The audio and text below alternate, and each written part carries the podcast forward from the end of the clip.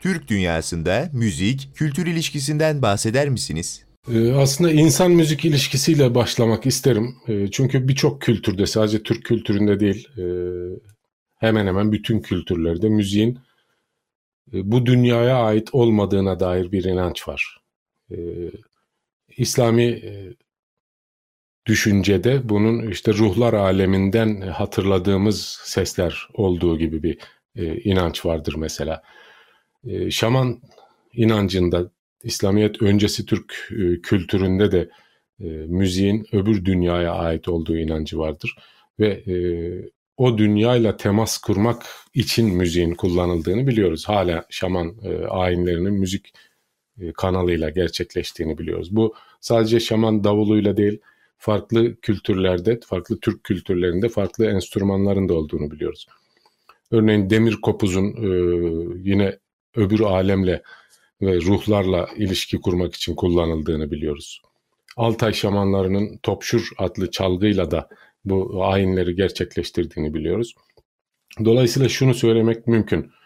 Müzik e, ilahidir. Yani ilahi müzik diye bir müzik tarzı e, ya da sınıflandırmada bir e, müziğin bir alanıymış gibi gösterilse de bana göre müzik tamamen ilahidir. Doğuşu böyledir. Bunun e, sanata dönüşmesi çok sonraki e, mesele. Aslında en başında müziğin her zaman e, metafizik bir algı oluşturduğu düşüncesi vardır. Türk dünyasında da bu çok baskın bir şekilde görünüyor. Kültürle alakasına geldiğimizde başka şeyler de ortaya çıkıyor.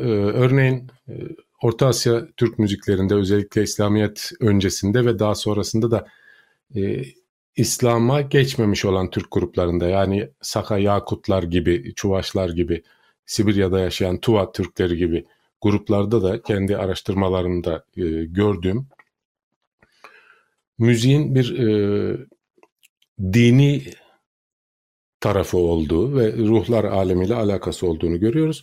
Bundan başka e, çalgıların da bu kültürle ilgili çok büyük önemi var. Çalgının bir kutsiyeti var. Çalgının ilk yapılışından itibaren başlayan büyük bir hürmet var.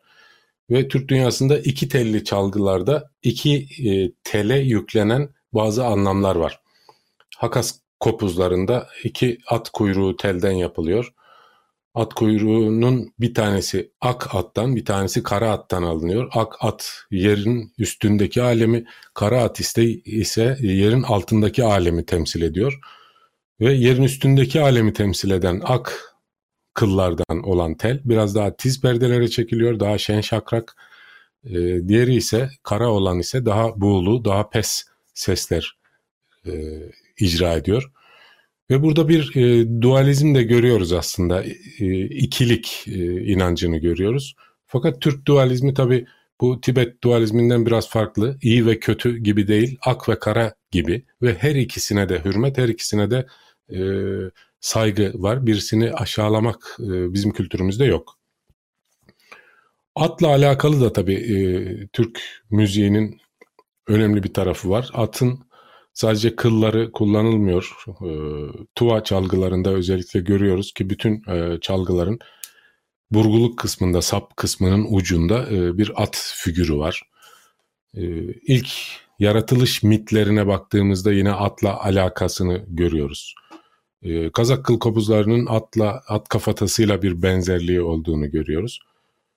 Dolayısıyla atın da müzikle alakalı Türk kültüründe çok e, sıkı ilişkileri olduğunu kadim kültürde olduğunu biliyoruz.